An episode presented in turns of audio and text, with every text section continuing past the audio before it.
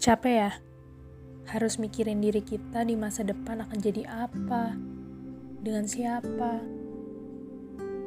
Setiap malam overthinking, lalu keesokan harinya bangun, kemudian menjalani aktivitas seakan tidak terjadi apa-apa sebelum tidur. Begitu terus, siklusnya berulang-ulang. Rasanya ingin bisa lepas pasang otak, biar tak melulu berpikir sampai ngebul Bahkan aku sampai lupa bedanya overthinking dengan merenungkan hidup. Namun di balik itu semua, aku percaya takdir.